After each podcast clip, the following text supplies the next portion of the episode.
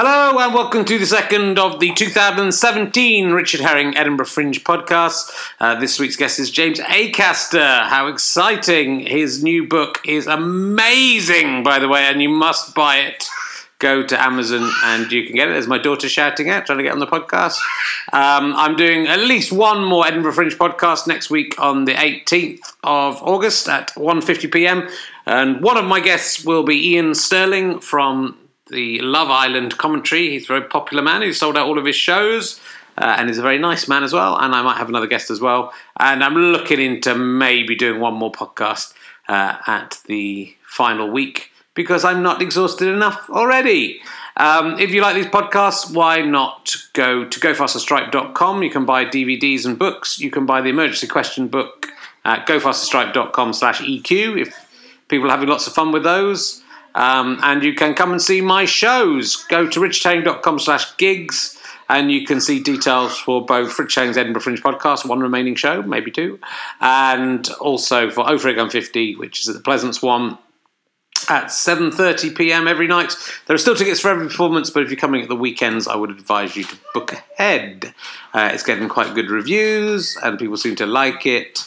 And as I discuss in this podcast, I screwed it up last night, but not that anyone would really notice apart from me.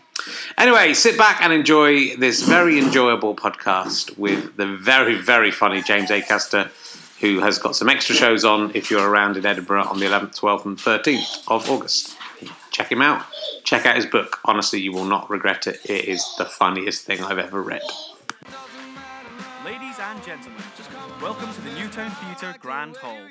Please ensure all mobile devices are switched off and note that no photography, filming, or recording of any kind is permitted. In the unlikely event of a fire, please make your way calmly to the fire exits, which are clearly marked at either side of the auditorium, following the instructions of the New Town Theatre staff. Thank you for listening.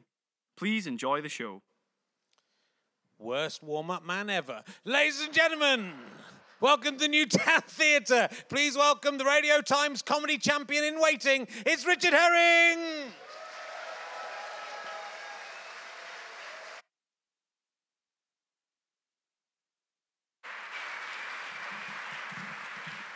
Thank you very much. Hello, hello, hello. How are you doing? Thank you for coming. It's lovely to see you. It's all full. It's very exciting here in this Masonic Hall. Uh, welcome to uh, Richard Herring's Edinburgh Fringe podcast. Um, I was hanging out at uh, the Big Jam Sandwich show uh, the other day, and uh, a lot of cool kids hang out down there.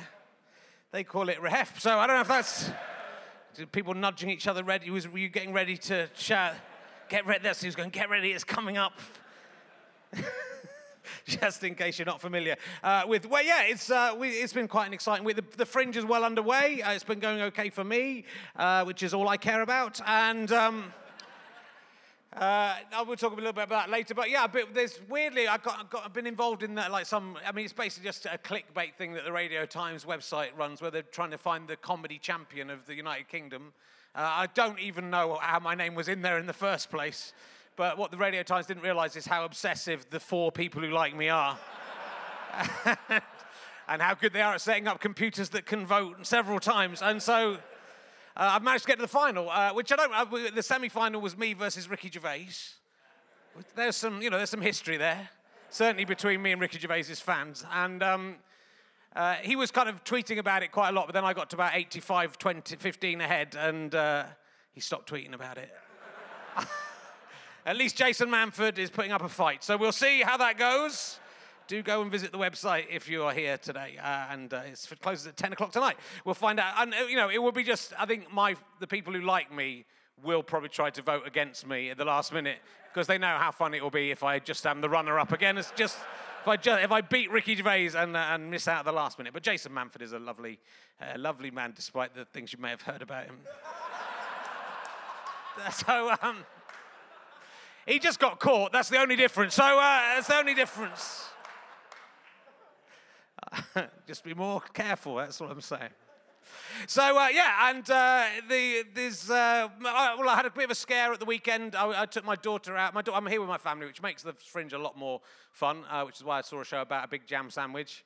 A Bit childish for my liking, I have to say. It's not realistic at all. Uh, and um, Uh, we went to the playground near our house, and uh, she went. She went round on this little roundabout, which I, I later went on with her, which was like. Um, it's like a quite clever one. It's like a little bicycle, little, and you and you and you do it, and then it goes round. If you do it with a couple of kids, but I went on it because I'm quite small. I could get on it. and That's the advantage of having a short dad.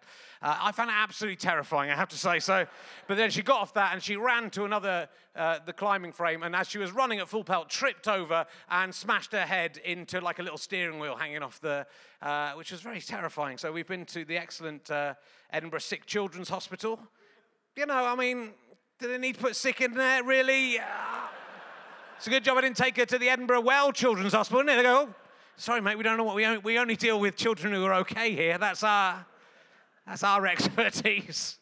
Uh, luckily, she's fine. I got a nice uh, bruise on her head, but it was it's a terrifying thing being a parent. But that's so that's been my uh, main thing of this week. Uh, and last night I did my show. I've been doing my show. I've done it nine times now. It's going uh, pretty well. And please come along. It's called Oh Frig I'm 50. The people here have got a program for it, so it's at 7:30 at the Pleasance One. There are still some tickets available. Uh, but um, last night I was quite tired, but I kind of forgot about four big chunks of the show and only realized when I got towards the end and realized, oh, there's a massive callback at the last line of the show to something that I haven't said. So uh, I don't know if that's just because I'm tired or just because I've got a bit complacent because it's show nine or just because I'm 50 and my brain, and that's, that could be it now. Just, you know.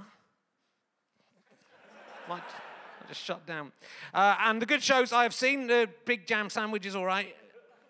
Monski Mouse. If you've got kids, take them to Monski Mouse uh, Disco. That's uh, a lot of fun. I saw Ahir Shah yesterday, who I, who I, would have on this podcast, but he's on at the same time as this podcast. Uh, a great comic doing uh, stuff about Brexit uh, and being an Indian origin person in the UK at the moment, which uh, not great, uh, apparently. So, uh, look, we're going to crack straight on. We've got a, an amazing guest uh, for this week's show. Uh, do, do, come again next week. We've got uh, Iain Stirling, who is the voice of Love Island, a show I haven't watched, but I understand is some kind of pornography that he then talks over. So, that sounds good. Sort of ruining the pornography. That's, he should go on Pornhub.com and start doing that as well, just doing sarcastic comments. We'll talk to him about that next week. Uh, and there may be another guest next week. And I'm maybe, because it's been going pretty well, I might try and see if we can do one in the final week as well. Because, you know, I'm not tired enough as it is. Uh, so, my guest this week is probably best known uh, for his appearance on the 50 funniest moments of 2014. And that's all we're going to be talking about, those 50 moments. Is James A. Acaster, ladies and gentlemen. Here he comes. Welcome, sir. Thank you very much. Sit down. There's some water. You might want to take your mic off the stand. It's up to you. It's all. It's all. It's all your choice. Thank you. You can leave it there if you want and just have it hovering in front of your take face. Take it off. Yeah, I think that's the best. Then you've got to unwrap it a bit. That's why. They've really gone to town. They have really gone to town. I forgot to check it this week. But um, what, do, what were the 50 funniest moments of 2014? So many. Uh, can't even remember now. I can't remember what happened. Can't remember one thing. I think that they were showing it, but uh, it was all stuff that was already funny on TV and YouTube clips and stuff. Right. So it's a kind of thing where you get bought in as a comic to be funny about something that is already funny. Yeah. Which uh, is pointless. Yeah. May as well just show the clips and everyone can go, yeah, they're really funny. But yeah. instead, it in- interrupted by people like me going, here's why it's funny, by the way. As a comedy. It's still 250 quid, I bet. Yeah. Oh, some yeah. sweet spondulix. I'm, yeah. I'm, not, I'm, not, spitting in the face of it. I, I bet it must have got harder to do those as the years passed, like the funniest moments of 2016. There probably aren't 50 funny moments. Well, two, that, but, that, but that's where the actual skills as a comic comes in. That's when they should get us in. It's 50 funniest moments of 2016, and then we'll really, yeah. really uh... and 2017. I mean, the, the, second half of the year is just going to be a, a nuclear apocalypse, Holocaust. Yeah wasteland. So that show, uh, actually, the funniest moments of 2017 will be the only thing you can watch on TV. It'll just be that on every channel on a loop. Well, you're up in Edinburgh. Uh, you're on. Uh, I'm not saying my booking policy is lax, but you are in the theatre after my show yeah. at the Pleasance. yeah. And thus the only comedian I've met during yeah. this fringe because I have a daughter up here. Yeah. So it was quite an easy booking to make. uh, and, uh, you're doing three shows, though. Are you insane? You're doing your whole trilogy of uh, stand up shows. Yeah, I'm doing three uh, different shows. And actually, I'm, doing um, some, uh, some extra shows, which are a fourth, a fourth show oh, right. as well. So, yeah, I'm doing four shows at, at, at the festival. Yeah. How are you finding that? Is that because I I Fun. found it difficult remembering my own show, one Yeah. show this year. I, I, well, I've been touring it since January, so people always ask you at the start, like, how, you- how do you remember them all? And Yeah. you remember it by touring it and getting it wrong repeatedly. But then uh, that's what cements it in your head eventually. And eventually it was, becomes one kind of thing. Yeah. Do you find? Well, I sort of find that it doesn't usually happen this early. If I'm on tour for a long time, Mm. I'll get so familiar with the show, even if I'm messing around and changing it, there'll just come a day, 40 or 50 days in, where I just com- my mind goes blank and Yep. you can't even remember what comes next or what comes after next, and you just I kind of have a day when I don't bother. Yeah. So that's bad. Yeah. So like, you know, you're going around doing the tour and trying everywhere you go, and then you have a day when you're like, oh, unless, unless they're a really great audience, I cannot be fucked. and then, and then you get out there and they're not a great audience, and so you go, well, do you know what? I'm just gonna mess around and talk to them and not do this and miss out chunks of the show deliberately. and I don't actually consciously think that, but you're doing it to amuse yourself. And I think in the moment you think, this is how I'm going to be funny tonight. This is their best chance of me being funny is me messing around. But it means they don't get the show, Right. which, you know, if they speak to anyone else who's been at any other shows, they might get a bit pissed off at how much I missed out. And do you do all three shows at every town you go to? Yeah, so I do Yeah. three nights in every town and do um, one, two, three. And on the last night, we do the extra one as well. So, Right. yeah, do Oh yeah, four. yeah, the- yeah. Yeah, that came in during the tour, so it was like it wasn't originally the plan to do four, and but I stupidly booked myself, uh, you know, just doing two halves everywhere, every night. Yeah. So I mean, the first half I didn't know what to do because I was already doing the show in the second half, so I'd do even older material, and I, I enjoyed relearning all that, and then I figured out that actually I could make the three shows I was touring one story, uh, and I figured out how to make the one story, but there was a gap in the narrative, so I took the other old material, made that plug the gap, and now it's one story, and I've ruined my life. Do the same people come to all of the shows though? It's quite a A good way. quarter of them, Yeah. a well, quarter of them come to all the shows, Yeah, it's a good way of selling uh, a lot of tickets, isn't it? It's Yeah, clever. yeah, a good way of tricking. But also, you'd think that the people who come to every show are the really nice fans and respectful, and they're not. and the ones who really like to heckle and ruin it and make themselves like a part of it. So yeah, they get, they get really smashed on the first night, and they heckle and go, "Oh, I hope they don't come again." And then you go out the second night, and they're sitting on the front like, looking at you like, "Yeah, I'm gonna do it again."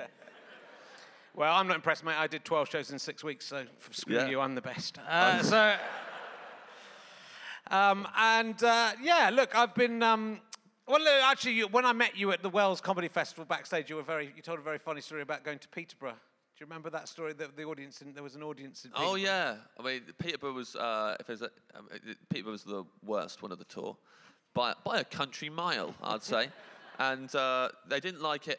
They didn't like any of them, any, any of the shows I bought them.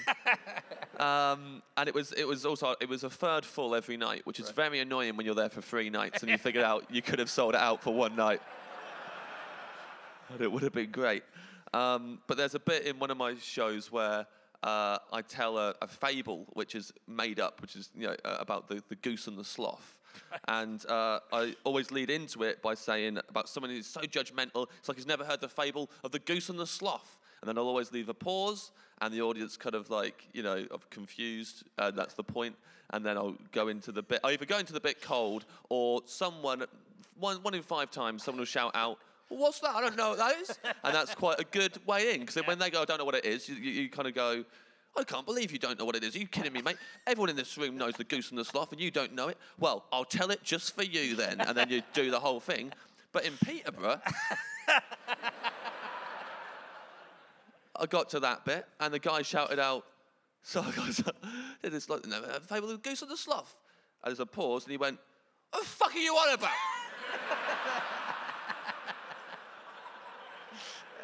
and uh, and I, I was like, "Oh, good, I get to do that bit." so like, I, I, I- went, "What? What? So you don't know the fable of the goose and the sloth?" Uh, and he went, "Look, mate." You're talking about these things like we're meant to know what you're talking about, but none of us know what you're talking about. I've never heard that fable. Uh, I said, I said, everyone's heard that fable, sir. How arrogant to shout out in a room full of people who have all heard it. You're the, just because you haven't heard it doesn't mean you have to stop the show for everyone else. And then a lady in front of him turned around and went, Love, I haven't heard of it either. And I was like, you haven't heard of it either? What are they teaching, Peterborough? This is ridiculous and no one's heard of this fable. Yeah, the, and then the lady at the front went, right, who ain't heard of it? And about 20 of them put their hands up, looking at me like, we haven't heard of it. And I told a fable which deliberately doesn't make sense as well. the whole thing doesn't make sense. It's about Goose galloping around on all fours and stuff. and this lady in the front kept turning to her mates going, I still, have you heard of this? I've never heard this fable before.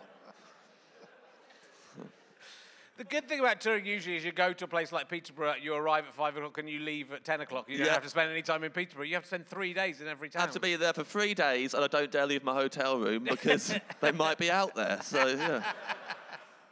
Did you, have you seen any nice places that you didn't know much about when you've been on tour and have looked around?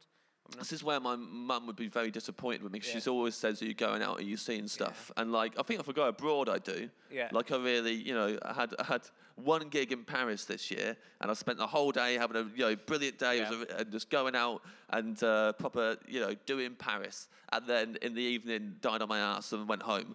um, and like that's good, but like yeah, when I'm around England, I don't do it as much. I think maybe like places like Newcastle Yeah. that I just haven't really, I've never been to on tour for some reason. Right, okay. And so, you know, it's like when you, when you do, Yeah. you tweet your tour dates, and there's always like one place where you're not going, and that's the only thing you hear about on Twitter. Is everyone going, oh, got something against Newcastle, have you? Oh, someone hates Newcastle, fuck you, mate. And then, uh, and then you go to Newcastle, and no one tweets, thank you for coming to Newcastle. you just get a load of other people going, oh, what's wrong with Birmingham? And you're like, oh, I was in Birmingham last year, and you didn't say anything. Um, so, yeah, I went to Newcastle for the first time on tour, and that was, that, that, that- is a place where I think, yeah, southern snobs like me really underestimate it. Then you go there and go, oh, it's amazing. It it's is really amazing. Good. I love. Well, I love the, coming through Newcastle on the. I, I always do a gig in Newcastle on the way up to Edinburgh, but I love driving past the Angel of the North. That's always part of my Yep. thing, and it's beautiful. I really love the Angel of the North and all that quayside, the Baltic uh, Arts Gallery. Yeah. And I took my daughter there this year, and we just went up and down in the lifts. It was great. Yeah. I didn't really like the art, but I, I've never enjoyed being in an art gallery more. She just Yeah. wanted to go up to the top. She would come out, she'd have a look around, then she'd go, "Go, let's go down." We would go down. then Wish you go were like up that again. Would it be Yeah. great? Like that kind of that world as a kid. It's, If only I could reclaim that and enjoy it. That's what we're trying to do. Do the lifts, the escalators. Yeah. Skipping, all- I think, is quite. You know, that's what she's skipping to, as she moves around now. Yeah. I really miss skipping. I think it's, Yeah. it's just a great way to move around. Yeah. Michael McIntyre will tell you Yeah, that. he does. He's yeah. managed to do it. He knows. he's, got, he's got the right idea. So I've been sent a copy of your book that's coming out very soon, uh, which is called uh, James Acaster's Classic Scrapes. Yes, please. Uh, and it is, I, I think it's in the top two funniest books I've ever read. Thank you and, so uh, much. The other one in the top two is uh, Emergency Questions by Richard Herring. So, you know, we possibly have the authors of the two funniest books in the world here. I mean, this probably, you know, once that's been established down the line, Yeah. people will listen to this going, I can't believe the two most Yeah. witty authors of comedy. So if you don't find anything we say funny, imagine it written down. Be really great. This is uh, genuinely, I don't think I've ever laughed at a, a book uh, on purpose more than that's meant to be funny. Yeah, uh, yeah. It's, I've ju- just like within about the first 20 pages, I'd cried laughing twice. oh, thank you. Uh, and I'm reading when I was just reading it in Pret a Manger, and there was loads of people around, and just it was just really em- it's that embarrassing thing where you're just sitting on your eating a sandwich, going. I was saying I was in the, I was in Brooks Bar, which is a performers bar, and were, it was in the middle of the day, and I was reading, waiting to be interviewed by someone, and three quite earnest drama students were being interviewed by someone for a, some little paper, and they were just talking, and I was going. and I just f- felt sure they were thinking, "Oh, why is he laughing at everything. I was putting off? So I had to move because I felt I was. Uh, it's very good. It's, it's uh, well, it's, it, and you claim it's all true. It is all true. and I do believe it's all true. Yeah. But you've got into in your life. It's a very good way of doing an autobiography, of, especially if you are a bumbling buffoon. Yeah, it was an Um, accidental autobiography. yeah. It wasn't. It was meant to be just this because I, I did. Where, where it comes from is I did stories on Josh Widdicombe's radio show. He had a radio show a few years ago. He doesn't anymore. Uh, it's not. It's not that in demand. But like, um, but they, and I just do a segment every week where Yeah. I do a true story. And uh, it was just, yeah, it was the publisher's idea to put them in a book. And you just put them in chronological order. You realise you've done so many that it's an autobiography Yes. without, you you didn't mean to. Well, it's very nice the way they sort of back refer to each other and all that. So it's, it, it's often I think like a comedian will put together like a, just a book that's some funny articles they've written. Yeah. Uh, and uh, you know I'm talking about. And uh, there's no connection to it. But this is like it's a, it works as a proper book on its own. Uh, there's lots of things that I, uh, I would like to talk to you more about from the book. Yep. I liked your the first thing that really made me laugh was your anger at the uh, the names of the Cubs and the Scouts and the Beavers. Yeah, well, I, I if I don't know if anyone's been in the, the Scouts, but uh, it's Beavers, Cubs, and Scouts. And I think the ma- main thing I get angry about in that is that I don't really know. There's no theme whatsoever. They don't in, in the wild. A beaver does not become a cub. a cub. They're all different species.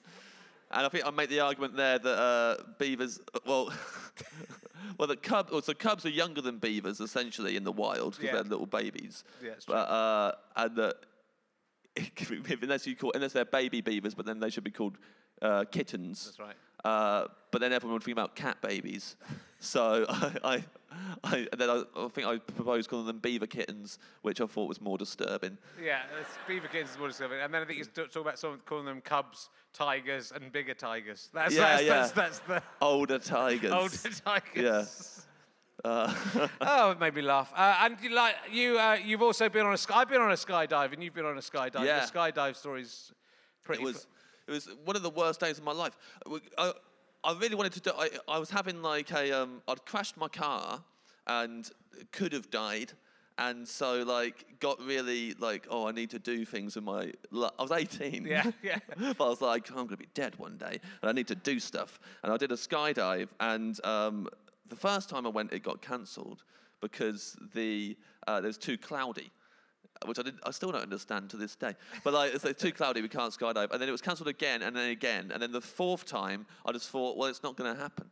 Like, so I was so relaxed and didn't care. And we went up in the plane like we always do. I was like, not going to happen. It's okay. And then what happened then was that I ended up jumping out of a plane without being prepared mentally, physically, or emotionally to jump out of a plane which feel which means it feels like you've literally been pushed out of a plane, like in Mission Impossible or something, Yeah. like a like a bad guy. And so the adrenaline really hit, and the free fall bit was great, but the guy who I was attached to, he was really quiet in the plane, but then like it's like he lived for skydiving and he loved it. So as soon as we jumped out, he transformed into this like it looked like it was a bird. So like, as soon as we got out, he just started going woo in my ear. Like I was like, have they attached me to someone else who's doing this for the first time? Because this is somewhere else there's two skydiving instructors attached to each other who are like this guy's not loving it as much as i thought he would. He's really going nuts. And then he um he pulled the cord at which point you're going to go from horizontal to vertical really quickly and my stomach just went haywire and he was he started going check this out james! And like he was zigzagging around and my stomach was like trailing a few feet behind us. And eventually i had to be oh sorry mate can you you stop doing that i feel a little bit i feel a little bit queasy and i think queasy is like the word that skydivers hate them like they hated as soon as i said queasy he was like and he was, he was there as well. Like his face was there. So I just felt him in my ear going, oh, okay. and then he kind of stopped zigging and zagging, and we just we were, but we were still thousands of feet. We were nowhere near the ground, and we're now just really slowly, so slowly, making our way down. But just him in a mood of me and hating me, and me there just like hanging off the front of him like that, just feeling a little bit queasy and a bit upset, and. And then I, uh, I realised that. So here's, here's, a, here's a big tip for you if you're going to do a skydive. This is a really good tip. Don't wear slip ons. it's very, very handy. So I, I at, that, at the time, I only owned slip-ons, so, so I didn't even think about uh, what I was doing when I went skydiving. And I realised as we were drifting down, one of my slip-ons had started to slip off, which is the opposite of what I bought it for. And um, it's like half off my foot, and so I, I kind of I didn't want to mention it to him because I was like, he's already. I don't want to go to him. "Oh, my, I'm having some trouble with my slip-ons, and I, just, he's just unclipped me and watched me fall to my well-deserved death.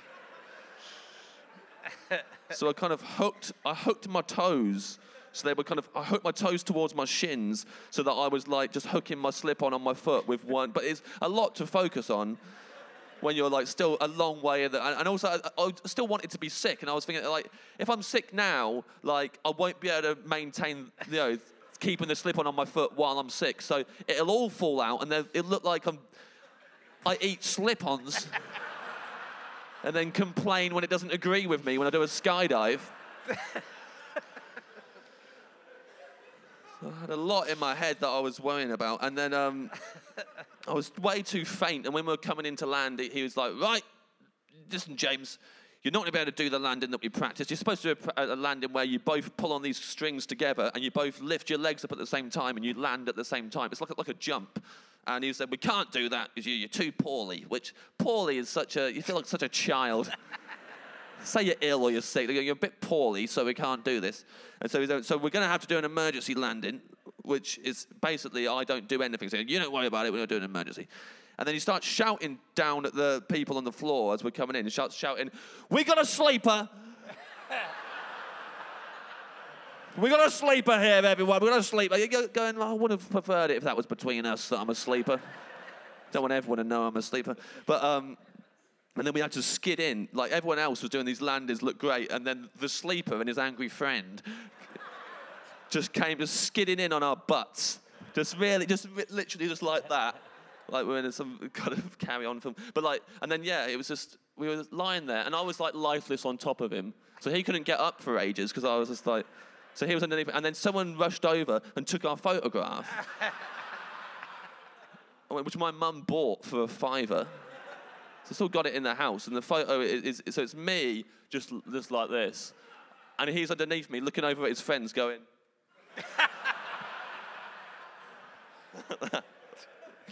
I, I found it very. It was very. I enjoyed this. I wouldn't want to do it again, but when I did a skydive, I Yeah. kind of enjoyed it. I love the free fall bit. Yeah, that I, was I- amazing. I, like the stop. I didn't like the free fall bit. I like the What? stopping bit. Oh, I like the bit when you suddenly you're flying, and the, my guy was quite quiet behind me. you had a, you had a professional guy who was yeah, so nice and it was reserved. very peaceful coming down, and then suddenly the ground comes at you very quickly. Yeah, well, yeah. it- I, I didn't see the ground. I had No. my eyes shut, and I was I was as- I was asleep. I was. I managed to stay away. We still bumped along. I think. You know, I, was, I Right. think they said you had to be a certain under a certain weight to do it, and I Okay. lied that I was under that weight. I was a little bit over that Like weight. it's just jumping out of a plane. What, what's the worst that could happen? I would lie, lie about my weight. We got through it. It did. It's, uh, good, good gone. Wasn't the guy who was, who was you, you were attached to? Wasn't he like, hold on a second here? I'm not sure he's been completely honest. I don't want to, want to know if I want to jump out the plane with him. I did feel. It made me feel sick as well. I'm glad he didn't. Mine didn't make me Yeah. go from side to side. He said he, he just told me you probably didn't eat enough breakfast. I was like, well, tell us that in an email or something. You know, say, make sure you eat loads of breakfast, otherwise this will be an awful experience for you, and you won't enjoy a second of it. But you've been in lots of car crashes. We talked about one the last when we did the Leicester Square Theatre podcast. Yeah. But I didn't know you'd had two more before that. So had one when you were 18. Well, 18, one when I was 22, and one when I was 25. Yeah. And uh, don't drive no more. Do you not drive? No, I just not because I'm scared of it, but just because I think after the third one, I was like, I'd probably best knock this off the head because I was very lucky because they were all very dramatic, but Yeah, no one was hurt in any of them. And I've, I just I after the third one, I just thought eh, if, if if like I mean it's bad enough obviously if you're if you have if you are responsible for anyone getting hurt, but I thought it even worse when like you've had these warning shots in the past, chosen to ignore it, and then after a recent one you go, okay, I probably should have seen that one coming. So yeah, I've, I've just been uh, steered clear of it now. And how'd you get to get to get driven around by someone else? I've got a tour manager for Yeah. tours, and then I just get trains everywhere else for Yeah. other stuff. Yeah, so it's it's actually more hard when I'm doing like a yeah if I'm going to visit my family or whatever. Then Yeah. they've got to drive. Yeah, I've got to go to Kettering train station. They've got to come and pick me up in the car and all Yeah. that and taxi me around. But yeah. Yeah, I don't think I'd, I'd get a lift with you. No, Uh, your insurance must be quite high as well if you wanted to drive, mustn't I don't know. It might have gone back to normal now because that's what happened. Like that's what happened. they after the- forget. They're very forgetful. The insurance. well, it kind of just kind of comes back up and goes back to normal, and you kind of go, oh, all right. But like, yeah, this time it might be might Yeah. be quite bad. The last one was pretty bad. That's- that's Last one was pretty bad. It's pretty exciting. Really bad. Um, this is just something I ask everyone, and it might not be a case for you. Uh, have you ever met Brian Blessed? Uh, I saw him do Panto. Oh, did you? Yeah, I saw him uh, as Captain Hook. Okay. Um, with uh, Kirsten O'Brien as Peter Pan. Okay. And yeah, it was great. Obviously, you know, I, I was a kid, so at the time I thought he was amazing. But I reckon as an adult, I might sit there going, "You're making this difficult for all your other." For your co your co performers, mate, because hard, like you know, it's hard to whatever they do, like he was going on stage when it wasn't his scene and stuff like that, and like in the background I mean, and just, just like creeping along the side of the stage like this, and everyone's laughing, and the people who are doing their scene are like, I don't know why anyone's laughing at this, but this is about, you know, clap your hands if you believe in fairies. It's meant to be an emotional, nice bit, and they're really laughing about it, and it's because he's gone past wearing a stupid hat that you found in the props department. I love him. I love him. Uh, his daughter's up in a, a play. Uh, the name which has escaped me for a second. It's something about cats. Oh, damn! I'll try and think about it later. it's very good. Go and see it. Uh, look up Rosalind Blessed. Is it cats? It's uh, no, it's no, it's about it's about dog. It's about dogs. It's about oh, it's about damn dogs. it. I'm really sorry, Rosalind, that I've forgotten the name of. Uh, I should be able to get Brian Blessed on the show. I know his daughter. What's going on? Yeah. Um, it's crazy. Um, He'll probably turn up in this one in a minute. he will. I imagine. and uh, I loved. I know it was based on one of your stand-up shows slightly, but I loved your sitcom pilot, that We the Jury. Oh, thanks, man. That was really good, and I, was, I think all of all of those ones. I mean, even Goodnight Sweetheart was on that, and I still preferred it. I still preferred it to the reboot of Goodnight Sweetheart. so- Yeah, that was uh, our but it didn't, didn't get picked up. Didn't get picked up. Uh, real shame, but uh, what, but such a good experience, and, and one of those things where, like, I think there's been maybe some projects in the past where I haven't put my all into them. And they've either got made or got turned down. Yeah. And uh, they get turned down, and you feel really bad that your project got turned down, or it gets made, and you're like, oh, I'm not or you're, you're upset that it's not getting a good reception and people Sure, aren't yeah, enjoying it. And then, uh, and I kind of did realize after the last one of those that, oh, you're not. You're not putting as much effort into this as you are your stand-up. You put loads of effort into your stand-up shows, and then you don't care what people say about them because you're proud of them, Yeah. and you don't give a shit. But like, you care about all this stuff because you kind of a bit of you knows it's not very good. And uh, with that pilot, I just yeah, it was like really fun to just put everything into it, Yeah. and also have a team of people who were all on the same page as me, which is like very rare if you're doing like a project with that many people working on it. To have a director, producers, you know, actors, people at the channel. All on the same page, Yeah, and yeah. so I was so delighted with like the end product. It was exactly what I wanted it to be. Sure. So then when it got turned down, I was surprised at how not upset I was. Like I Oh, thought really? I was going to be like, yeah. I, I mean, I really wanted to do it. I loved doing the pilot so much that I wanted to do loads more episodes and work with all these people over and over again.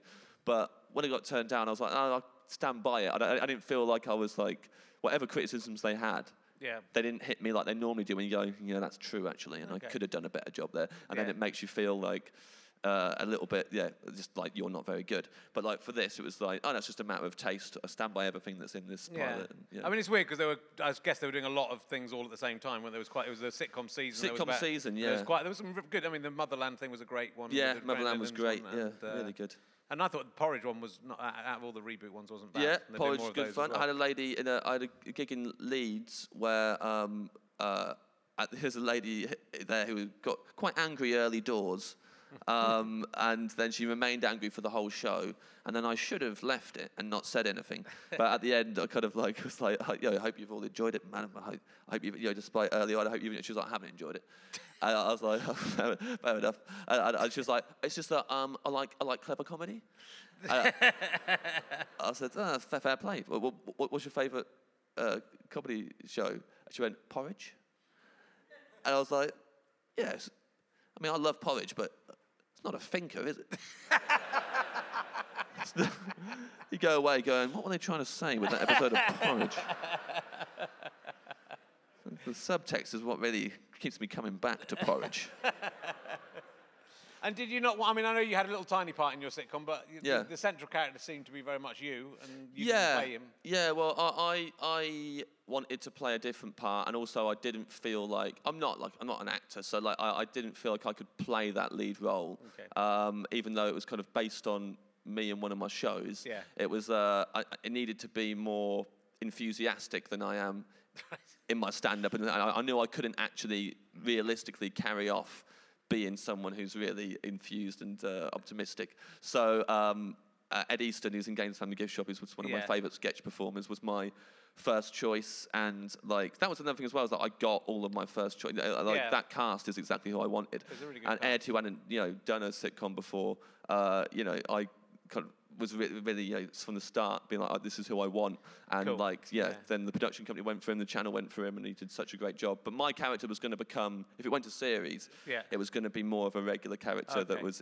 in it a lot. It was um, it's actually a character from one of my other shows which is all about me being an undercover cop. Oh, yes, yes. And uh, it was going to be that character for the whole thing of Right, me, okay. me being Pat Springleaf. Oh, maybe it'll, maybe they'll do it again. It all exists up here. It I've Got does. it here. Got it here. It is, it is, it's, it is such a shame when uh, you know. It's, it, there, there must be, you know, there's an alternate. I've got an alternate universe sitcom that might happen, might not happen. Yeah. You know, uh, but there's an alternate universe where both of our sitcoms are happening. Both happening, going head to head, and we head hate each head. other. yeah. Yeah. It's like you, me, and Manford all over again. um, so, uh, and you were on Conan. What was it like? You were on Conan O'Brien's Yeah. show. Were you doing like just the stand-up slot, or were you interviewed on that? I did the stand-up slot. Yeah, that Yeah. was it. Yeah, I did the stand-up slot. How was it? Uh, um, well, if, if this was anyone else interviewing me, Richard, I would just say it's very good. It was great because it's you, and I know what kind of stuff you like. I'll tell you the truth. uh, so. Uh, first of all, may I say that the people who make the Conan O'Brien show are some of the nicest people I've ever met in TV. Yeah. They run an extremely well-oiled machine, uh, very tight ship, very welcoming. Everyone made me feel great, and also I was very happy with the end result that went out on television. Uh, now, I. Um, so I, I'd been, I got to LA the day before and done a gig that I'd enjoyed very much. And maybe two, so I really enjoyed this gig the night before and kind of celebrated then Right. when I had Conan the next day, which films in the afternoon. Uh, so I drank a lot of whiskey. Uh, and then I went to a Mexican food truck and got a quesadilla, a chicken quesadilla. Went home, went to sleep, then woke up two hours later and uh, just filled my toilet with shit. really shitting everywhere and didn't get back to sleep again. And then I had to go and do Conan, and uh, I went there and like I wasn't feeling well, but like I covered it up. Uh, and then I, I was standing. Also, everyone had told me the Conan audience are the nicest audience in the world. They're so up for it. It's so easy. But you know, we we, we know as comics. That when you get told that, you're probably going to be there on the one night where they're not easy. So, like, I was thinking, oh, too many people have said this is a really easy gig, and I was kind of worried that it won't be. And then I was watching from the side, and they weren't giving the warm-up man much, which was weird because he's like, and um, he was doing such an amazing job. Everyone said he's the best warm-up in the business, and they're not giving him much. I was like, well, that's weird. But then the producer said, don't worry, Conan's going to come on and do his monologue. They'll go for that. They'll love that. Conan went on to his monologue, and they weren't giving him much. And then the producer turned to me and went.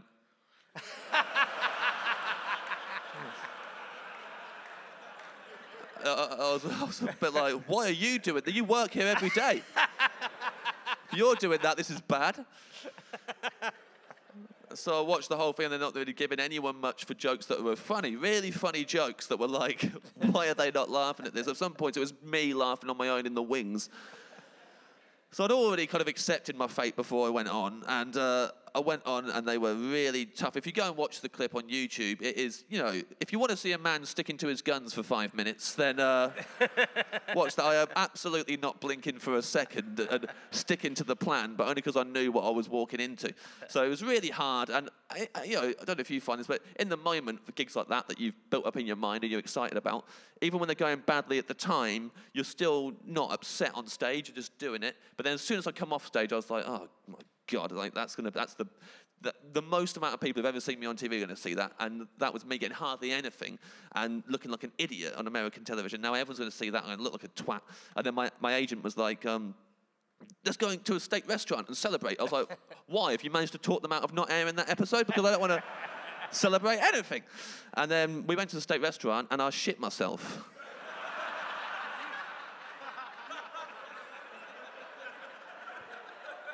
Like, literally, immediately shat my pants in a steakhouse.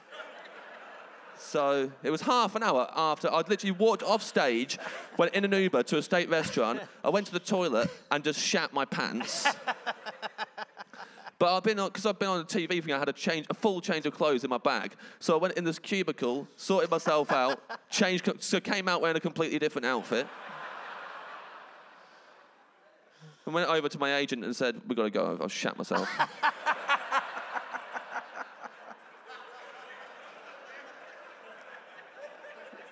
Uh, and he was like, "This is one of the best steakhouses in LA."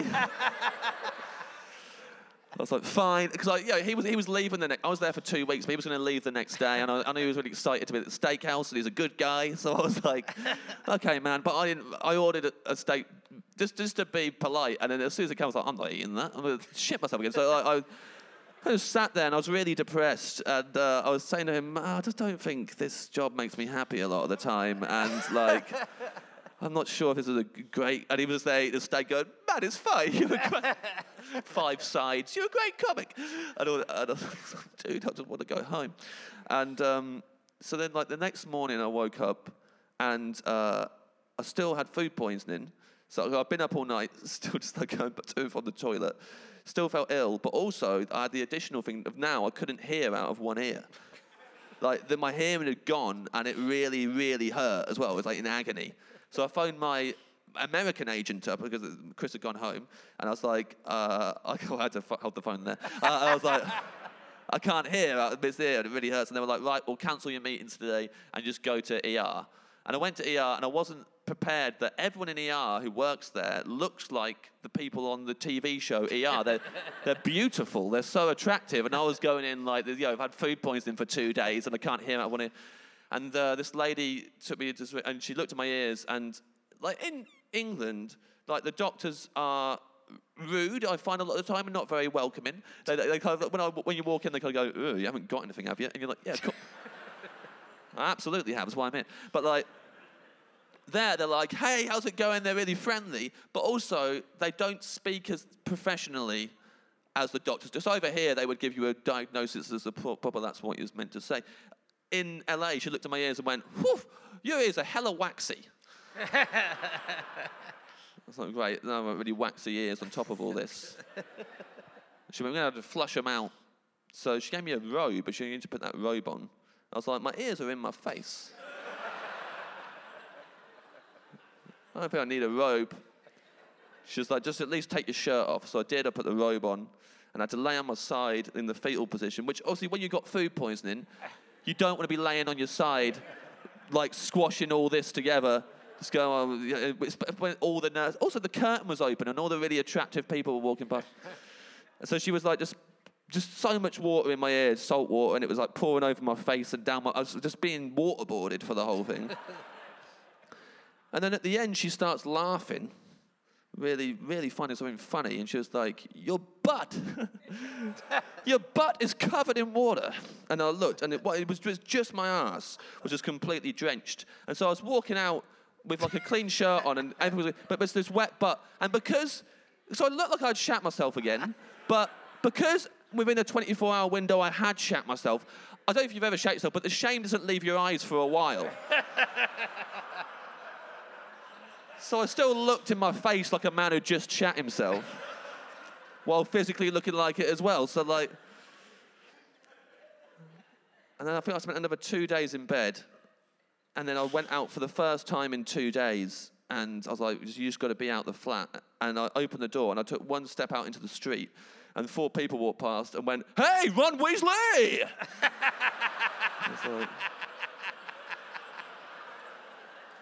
Like, you can't even come back to that because when they hear I'm English, they have a field day that I am Ron Weasley.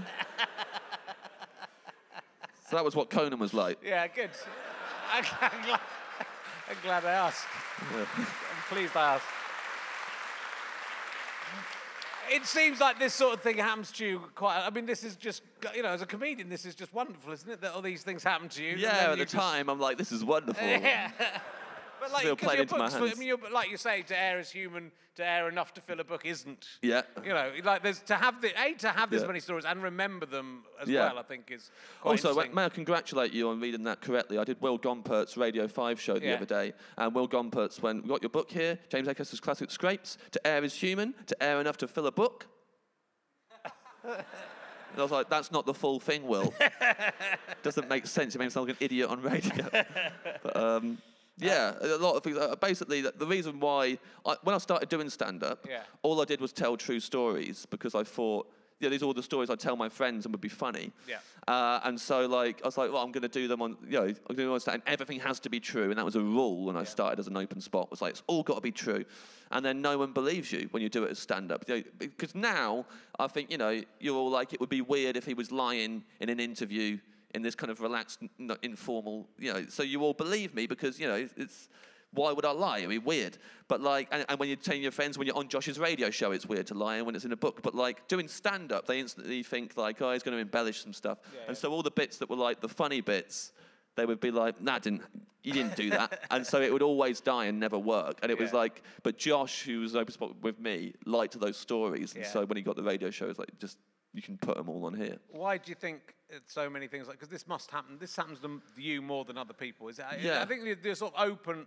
You're open to new experiences. Certainly in this book. I mean, that, Yeah. that's part of it. Is you deliberately seeking things out. Sometimes it's yeah, it's not deliberately seeking out a bad situation, no. but it, it's saying yes to something that sounds like a, a, a fascinating or different experience to what most people might. Like when my singing teacher asked me to join a, a band with her, and the lineup was her on flute, a didgeridoo player, and me on congas.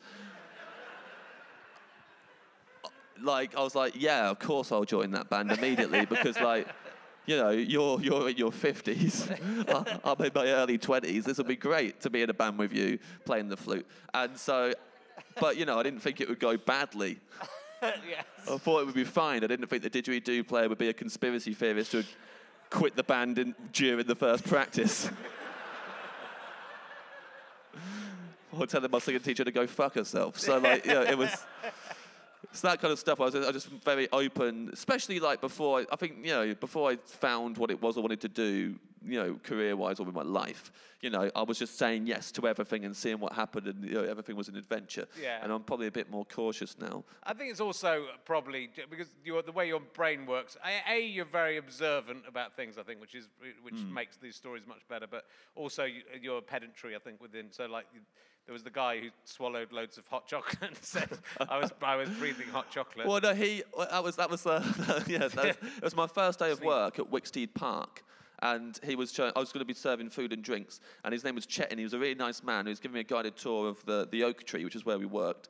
And he said, "This is the uh, machine does hot drinks. It's just uh, tea, coffee, hot chocolate, and sometimes you have got to change the bag of hot chocolate in the back. And one time, right, I opened a new bag of hot chocolate, and the hot chocolate powder poofed up in my face. And late on that day, I did a sneeze, and it tasted like hot chocolate."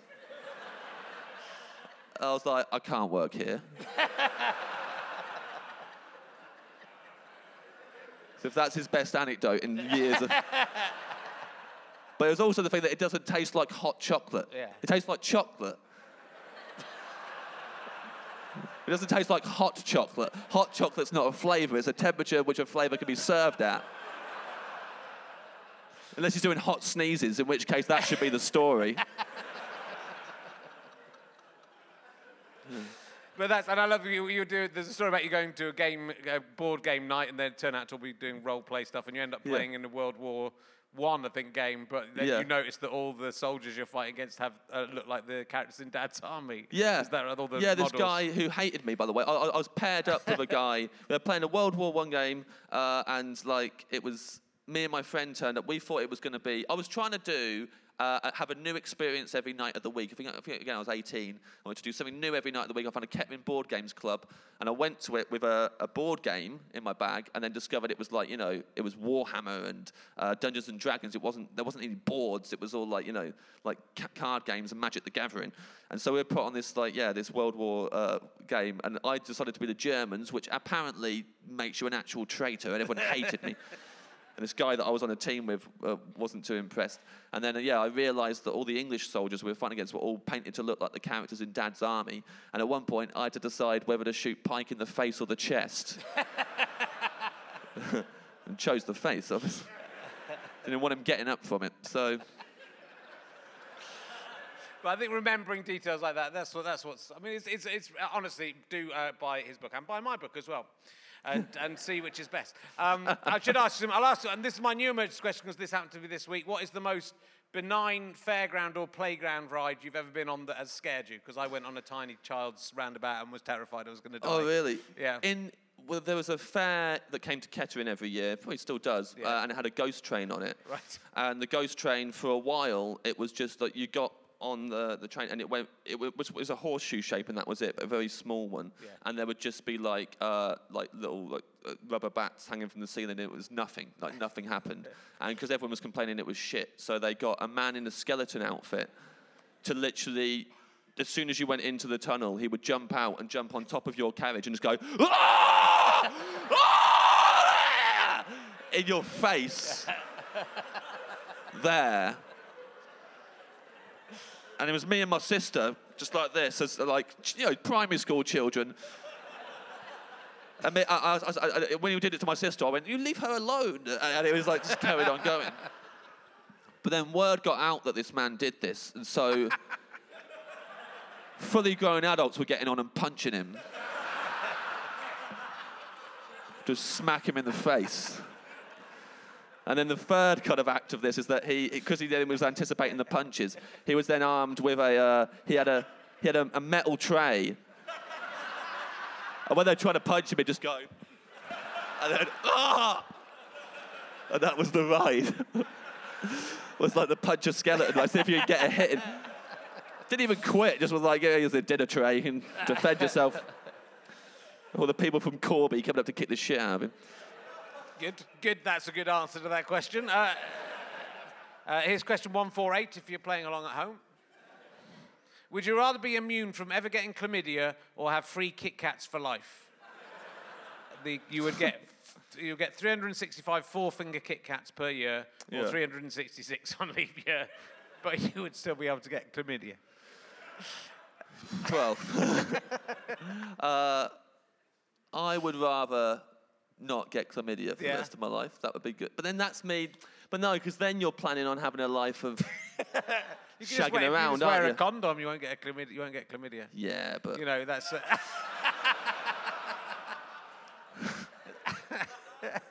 Free Kit Kats as well. Think of that. free Kit Kats That's on the forever. other That's very nice. But then I don't. Kit Kats aren't my favourite chocolate bar, which is you've deliberately done that because you know no one's favourite chocolate bar is a Kit Kat. But then you know no one's cocky enough to think they're gonna just sleep with people forever. So. It's very. I, I, probably, I could give the Kit Kats to my dad, who really, my dad really loves uh, chocolate and uh, all, all things sweet. and That'd be a nice gesture, but then I would get nothing out of the whole thing. I'll, do you know what? I'll go for the chlamydia. okay. I won't get chlamydia forever. Great. Good. That's, yeah, That's yours. But then aren't Yeah. you gonna get? You're gonna get arrogant about it and just go around going bareback all the time and get something way worse, aren't you? I mean, it's like, oh well, at least I won't get chlamydia. And then like, well, we all know what will happen. Well, you thought it through, and that was a good. There's a thorough answer. Um, if you had to be in. Four, also, throughout that whole thing, I was trying to think of a joke about fingering with Kit Kat Oh, no, fingers, and good, yeah, yeah. but I, You can get I. I couldn't do it. But I want you to know I try my best. I can't find. I'll, I'll ask you what's uh, what's the strangest thing you've ever found in the embers of a bonfire? this is my this is my favourite question. To just go rooting around in quite yeah. a lot. Yeah. Oh, I don't think I've ever found anything strange in there. I, I was in the Scouts and Cubs, obviously, which we've already just discussed. and We were Yeah. doing many campfires in that. I've never been able to root around in a bonfire before. Sometimes you find things there, you know, burnt, little burnt. I found my Yeah. first cat in the bonfire. It was burnt. Uh, was this? You already owned it. No, there was, no, we, it was a, it was a stray cat. And this that- was the end of it the was A story. stray cat, and then it got into the bonfire on bonfire night, Yeah. and, and then it got burnt on its sides. Yeah. And we, you know, we s- we stuck by it. We we You felt kept it? responsible. We saved the cat. What was his name? Oscar, Oscar. You didn't want to give it a like a name related to the fire. the fire. Burno. Yeah, Bernie or Guy or just Guy. Just call it Guy. Bernie. I wish we'd thought of that. That would be good.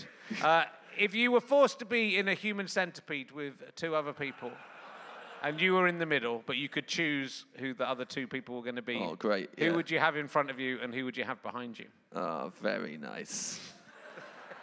uh, in front of me, I would. Oh, who's got a really good diet? Who I know. Actually, it's like, are we all just getting force fed the same? I mean, because Well, I, I assume you the don't first get to- person isn't getting to eat as clean as they always would. If like, I think they. No, I think they could choose. I think it's quite a benign human centipede maker. the who first is- yeah, person but has a he's- has a menu. Yeah, yeah. they can just have what they like. That they I can think, just that- I order think he's from. just let you go back into the, you know, into your normal life. Yeah. He just wanted it. I mean, to ask you who you want at either end is so polite, isn't it? For, Yeah. Compared to the real human centipede guy. Absolutely. Well, I think okay. So the front, probably someone. You know, there's people who are like life gurus and stuff who like every every aspect of their life they're really you know they meditate they're very healthy. So someone like, I'll probably Oprah, Oprah Winfrey. Yeah. Because I think she takes care of herself, and she wouldn't. Yeah, she probably never had diarrhea. Or- Which actually is that you might worse? want, you might prefer diarrhea in this yeah, situation. actually, you might just want to Just because down otherwise nicely, it's doesn't it? like you got to chew it. You don't want someone with very hard, Yeah, solid, big okay. stools. Not Oprah. Nish Kumar, Nish- diarrhea every day.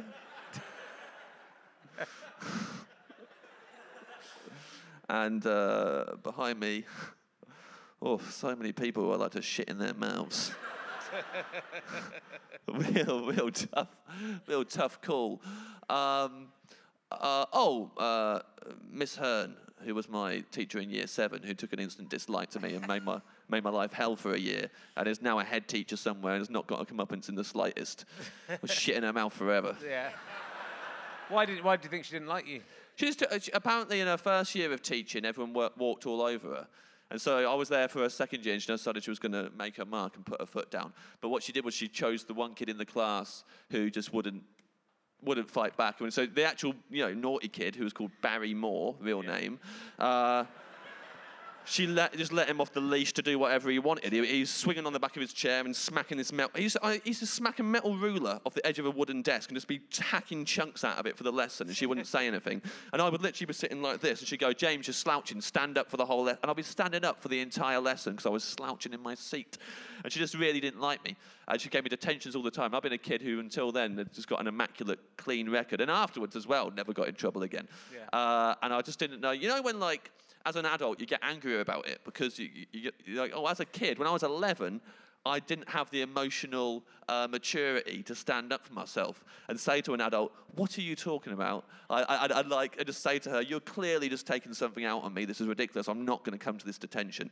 Because you're a kid, so you just go, "Oh yeah, I better just be told off all the time." And then as an adult, you're like, "I want to shit in her mouth."